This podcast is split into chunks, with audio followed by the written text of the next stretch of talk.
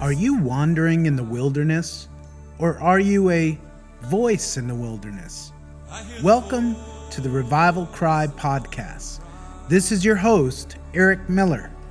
Isaiah 40, verse 3 says, Prepare the way of the Lord, make straight in the desert a highway for our God.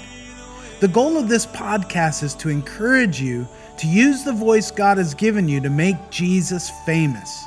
Every week, we will share principles from the Word of God, interviews, and encouragement in order to strengthen your voice. Thank you for joining me today. And now, here is today's podcast.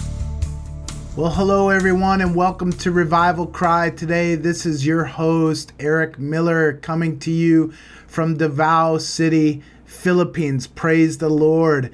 I want to welcome all of our listeners on Mango Radio, listening from Davao City to Zamboanga City. We're so grateful that you would join us every Thursday night, 6:30 p.m. to 7 p.m. and also on Saturday morning, 6:30 a.m. to 7 a.m.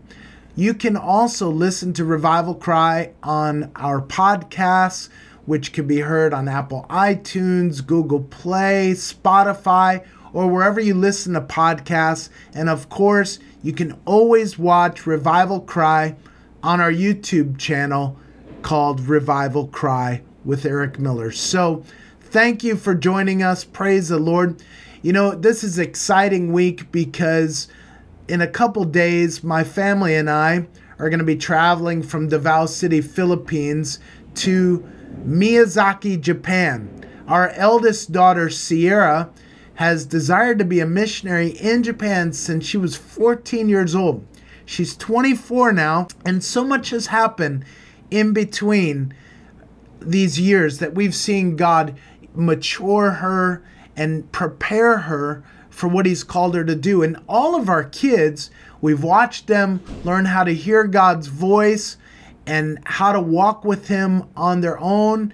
Obviously, some are younger than others, and you know, parents, you always have an incredible role that that we play no matter what age our children are. And if we live as a people of prayer, a people who walk with Jesus, who have godly marriages and families, it makes such an impact in the world. And now we see our kids growing up and preparing to go and do what God has called them to do. It's such a wonderful thing to see. So I want to encourage you today because I have a word on my heart that I want to share. It's called decentralizing revival. You know, and as I just shared about our children and the lives that they are living before the Lord, this is why Jesus told us to go make disciples of all men. Because as we make disciples, we're actually multiplying our efforts and not, you know, expecting everybody to just be like us, but we want them to be like Jesus. We should centralize our lives around Jesus. But then when people come to know the Lord, we want to teach them to know his voice so that they don't have to depend upon us. You see, the church should be an equipping place, not a place of control where we dictate to people what they should do with their lives, but we want to teach people how to hear from God and obey the plans that He has for their lives.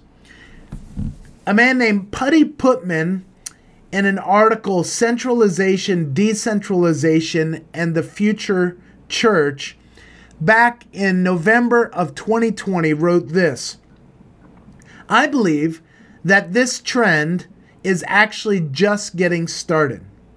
With the COVID season pushing more people to interact with their churches online, I believe we'll see a shift in the relationship many have with their church as they adopt a more digital relationship with the church. Many believers won't shift their expectations for what church is and will eagerly return to involvement in physical congregations as soon as they're able to. But another slice of many believers will find like they are experiencing church more in the less involved digital delivery fashion. Now, this is really amazing that this brother saw this ahead while Zoom meetings and you know, people were in lockdown all around the world. They couldn't gather together for different reasons. But the fact of the matter is, I believe the whole COVID season was not only an attack against bodies, but an attack against the body of Christ internationally. You know, the enemy wants to slow down the Great Commission because he knows the Bible better than we do. He's heard it for thousands of years. He knows God to be faithful to his word. And he knows that as the church preaches the gospel and prepares the way for Jesus' second coming, that Jesus will not come again until all have heard or had the opportunity to hear the gospel and obey it.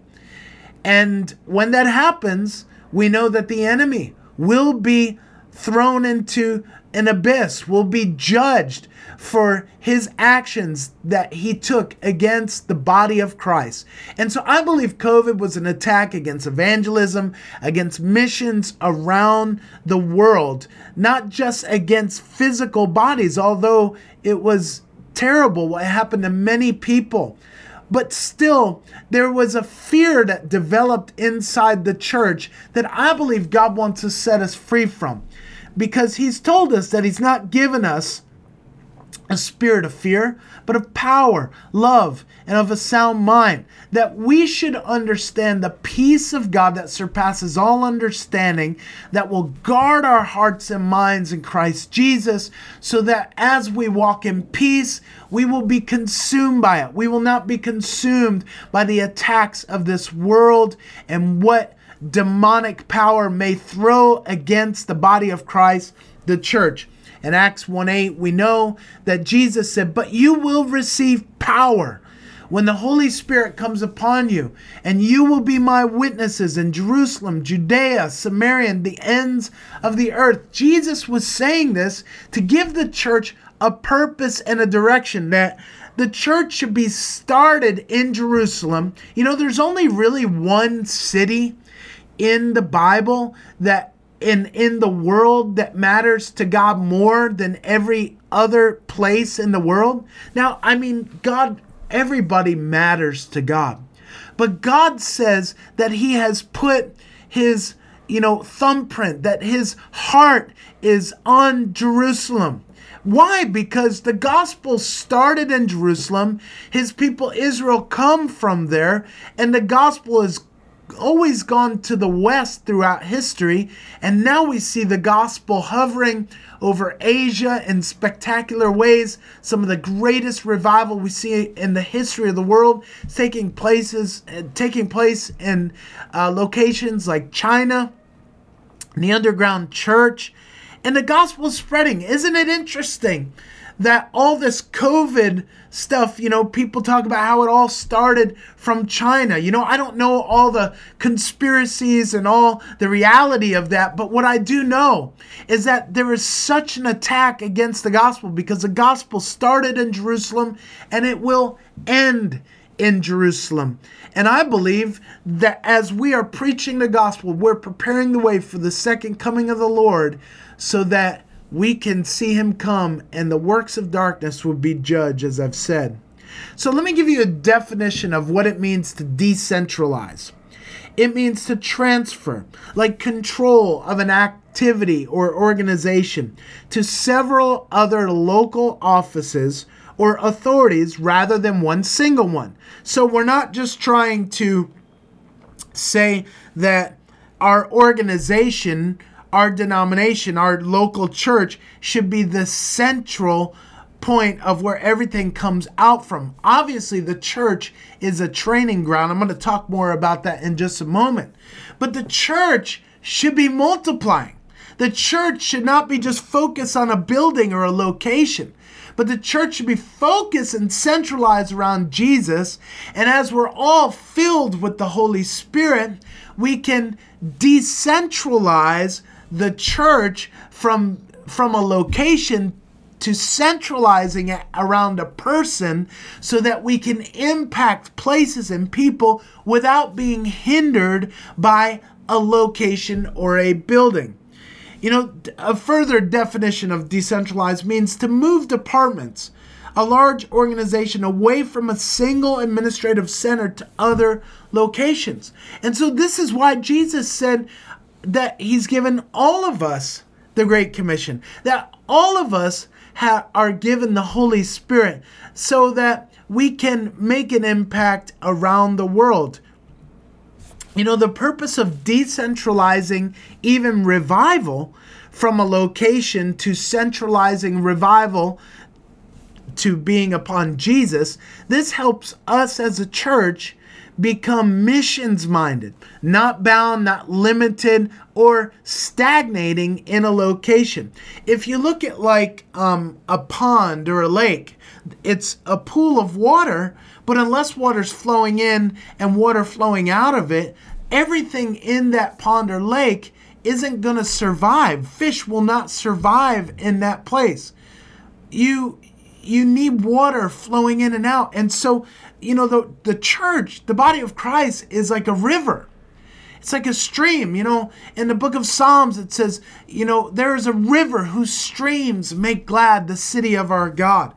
God is in that stream, God is in that river. Jesus said that out of your belly will flow rivers of living water. In fact, in John 4, when he ministered to the woman, the Samaritan woman at the well, he said that salvation is like a fountain of living water, you know, flowing up from within you.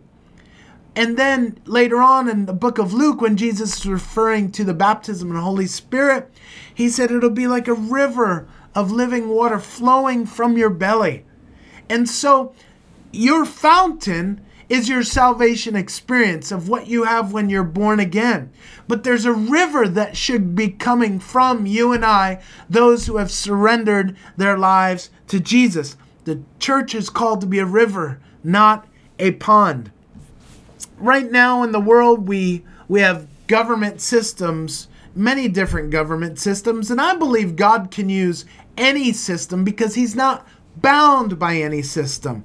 That's why he tells us as a church to put our faith in him and to not worry or be anxious but even if there's persecution to know that he's with us and will never leave us or forsake us but right now in the world we see socialism and socialism is a government system that teaches people to centralize and depend upon big government.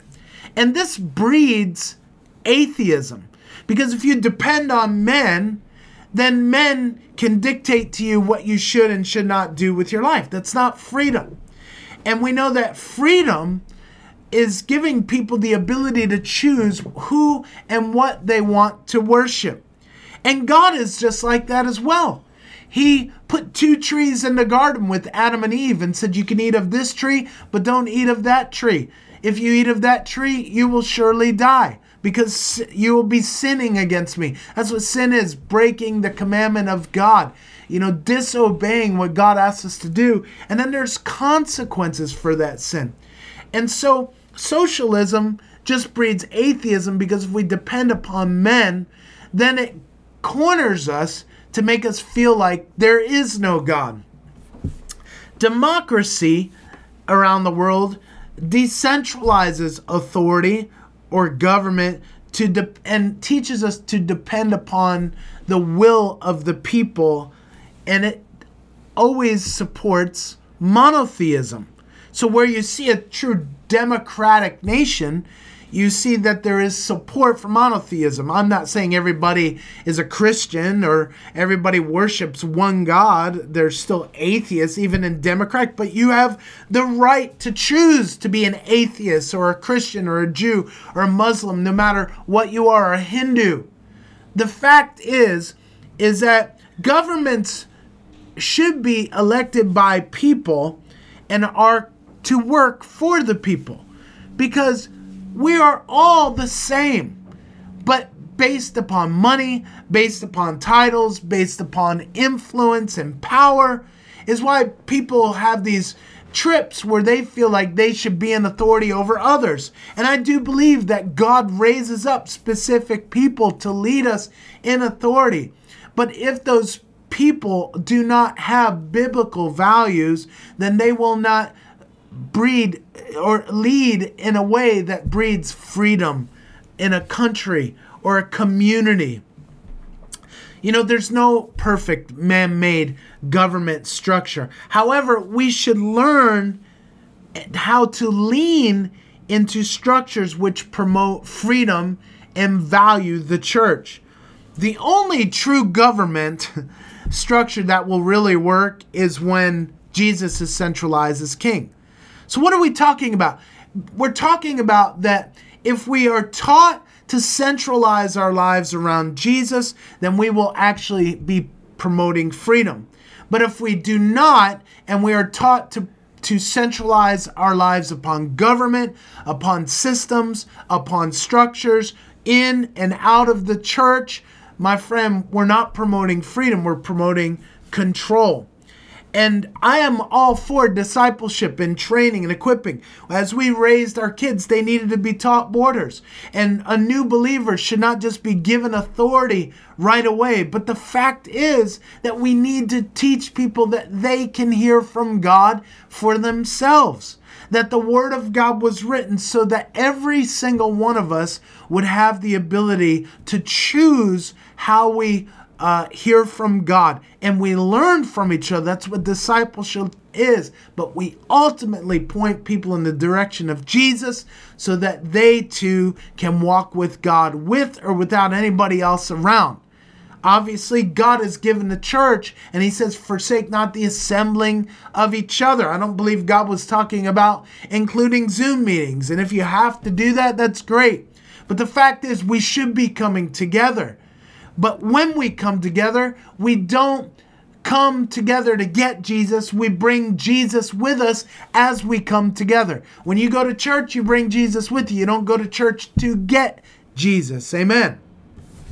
You know, today's socialism and communism in the world, I believe, is a direct attack upon Jesus Christ and his church, the body. The church is called to honor governing officials, as it says in Romans 13. We're to pray for them, whether they're Christians or not. Yet the church must never allow Jesus to be replaced by some government structure or system, whether, again, it be in our organization or national government. We pray for those in authority, but the fact of the matter is, we still have to value the Word of God above every other document, above every other, you know, ideology that is out there. We must prioritize Jesus and his word.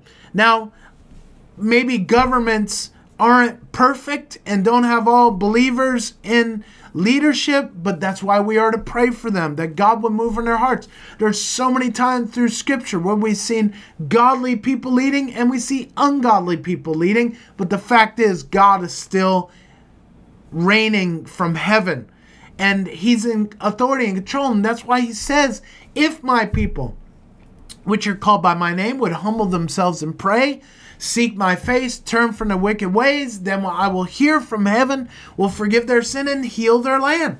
God knows how to set people up and tear people down. And the church isn't called to just tear people down with our tongue, but to pray for our leaders.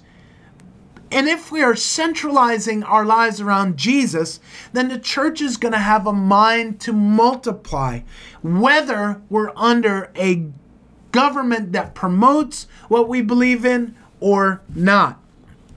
So recently, there's been this revival in Asbury, Kentucky, uh, Asbury University, I should say, in Kentucky. And it lasted for maybe two or three weeks.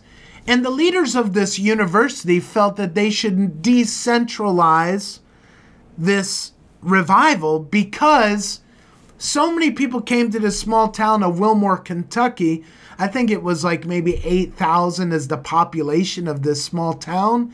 And then it grew to like close to 50,000 people within two to three weeks because through social media, people are hearing about revival. And they prayed and they saw the revival break out and go to under other universities, college campuses, you know, churches, youth groups in different parts of the United States and around the world.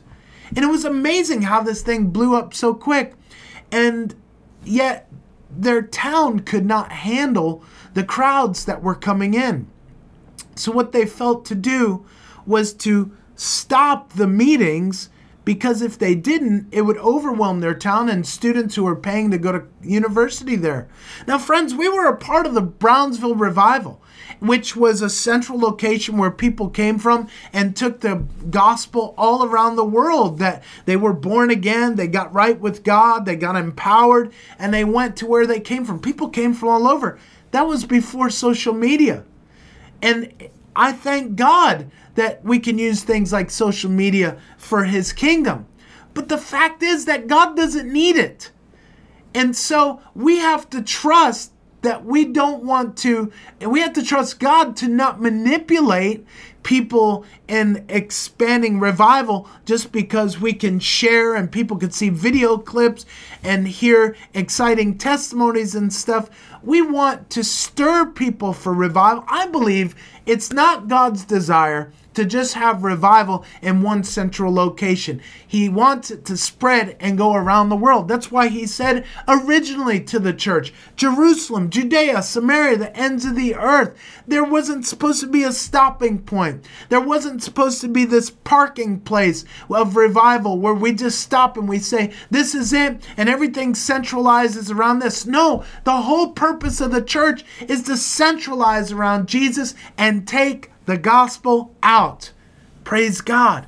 It's not to sit still and and and hold on to the experiences we have and just talk about those same experiences and not believe God for more testimonies, for more breakthroughs. Listen, we are to personally sit still at the feet of Jesus. But we're not as a church body called to just always be in the same place at the same time without equipping people. Listen, the greatness of a church is not its seating capacity. The greatness of its church of a church is its is its sending capacity. And I'm not saying that if you're working and staying uh, in your local church and being faithful, that that's not what God wants. I'm saying that we need to be a missions minded people. The gospel has to get to the nations. And if you're called to stay, then you have to make sure that what God has called you to do, you're being faithful in a place of prayer, in a place of supporting uh, those who are going out and taking the gospel uh, locally, internationally. It doesn't matter. The gospel must go forth. Why? Because Jesus said that when he returns, it'll be because the church has taken the gospel and spread it around the world. I believe as even the leadership in Asbury decentralized revival that this is going to help us take a stand against the spiritual tyranny and demonic powers that we're facing. See, so many people in I know in America say you can have your church, just stick it in that building and don't try and do anything outside the building. And and there's this intimidation factor, right? You can't be the church outside the building. And that's so ridiculous because the enemy wants us to idolize a mindset that doesn't come from uh, biblical standards. I believe in local church. I value local church. I think it's so important for discipleship processes and things that take place. But the fact is, my friend, is that so many of us look to one place every week to go to, and we don't become witnesses for Jesus. We don't share our faith. We don't grow. We become stagnant like a pond, and instead of being a river that God can flow through. Listen, there's a balance to it all. I get it of being faithful and doing what God's called you to do. I don't believe everybody's supposed to be a missionary overseas, but what I do believe, my friend, is that we are called to be faithful with what God puts in front of us, and we must have the mindset of go, go, go, go ye therefore, and take the gospel to all creation. You know, when we speak of one world government, we're not thinking about uh, just powerful and wealthy people only, but government ideologies which are influenced by the spirit of Antichrist. I believe the spirit of Antichrist wants the church to just stay in a building and wants the church to be intimidated, wants to shut the church down, be six feet distance, wearing masks all the time, and, and being intimidated and fearful. That is not the body of Christ. That's not boldness. That's not courage, my friend. And while we want to listen to the scientists and the government, and we're trying to listen, I, unfortunately, I believe around the world there was a ton of government control that was overreaching into telling the church that we're not essential to where people could go buy alcohol, people could go to clubs, and yet you couldn't go to church. You couldn't sing in the church because it, it was dangerous. My friend, look, we're not talking about a black plague, we're talking about a flu that was bad and people died. I have friends who died, people that we loved. And a lot of these people have pre existing conditions. But the reality is, as we look in retrospect right now, we have to recognize that the gospel has to go forth. People died without Jesus. And and people found it was hard for them to find Christians who were supposed to be the light and the salt of the earth because we were so busy trying to save ourselves and protect ourselves. As missionaries, we were stuck in the U.S. for almost three years. And we traveled, we preached, we went out, we shared the gospel. And I'm not saying we were just rebellious. We we honored people. You know, we honored even local states that we went to that had different laws in America and to share the gospel with people and re- respect with the mass and stuff like that, whatever. All I'm saying, friend, is that we have a responsibility to take the gospel out. And we cannot be intimidated to just hold it in and, and live in fear for the rest of our lives. Listen, without the church being the moral conscience of society, we're in danger of losing our freedoms to become spiritual and physical slaves in the world. Listen, when revival in the church takes place, it awakens the world's conscience to value morality, life, freedom, and truth. There's so much I want to talk about when it comes to decentralizing on, you know, just a location and systems, but s- centralizing our lives around Jesus. Because the more that we do that, my friend, we let Jesus have his way. He is the head of the church. As much as I believe in pastors and uh, evangelists, prophets, teachers, apostles, all of those things, I don't believe that they are called to just sit in authority above the rest of the church. No, the greatest among you shall become servant to all. And so we're called to equip the church for ministry. We're not called to to tell everybody where to go and what to do.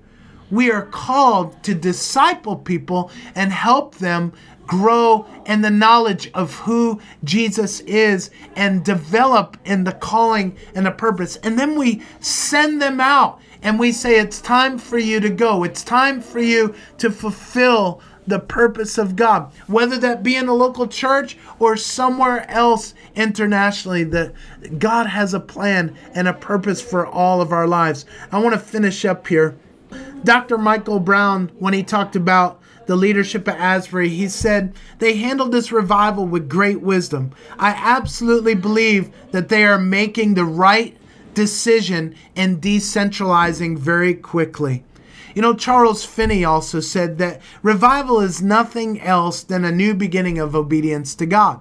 So, revival isn't just about having meetings, it's about something that takes place in us personally. And as we personally get revived, then something happens to the people around us, our family, the church, and we start to realize that it's time for us to move on and see people come to Jesus and be discipled. Listen, my friend, I, I still have so much more I'd love to share with you today. But I want to encourage you centralize your life around Jesus, decentralize from the world, give yourself fully over to the purposes of God, of what He's called you to do. Submit yourself to those leaders that, that God has given you in the church and the body of Christ, wherever, whatever country you're listening from. Honor those in authority, pray for them. But, friend, never allow any other voice or any other documentation to become a ruler of your life the way that the Bible should lead us and guide us into all truth, the way that the Holy Spirit should guide His church. Listen, I bless you. Experience personal revival. Get more of God and go after Him and help build His church because Jesus is coming back again. God bless you. We'll see you next week. Thank you for listening to Revival Cry with Eric Miller.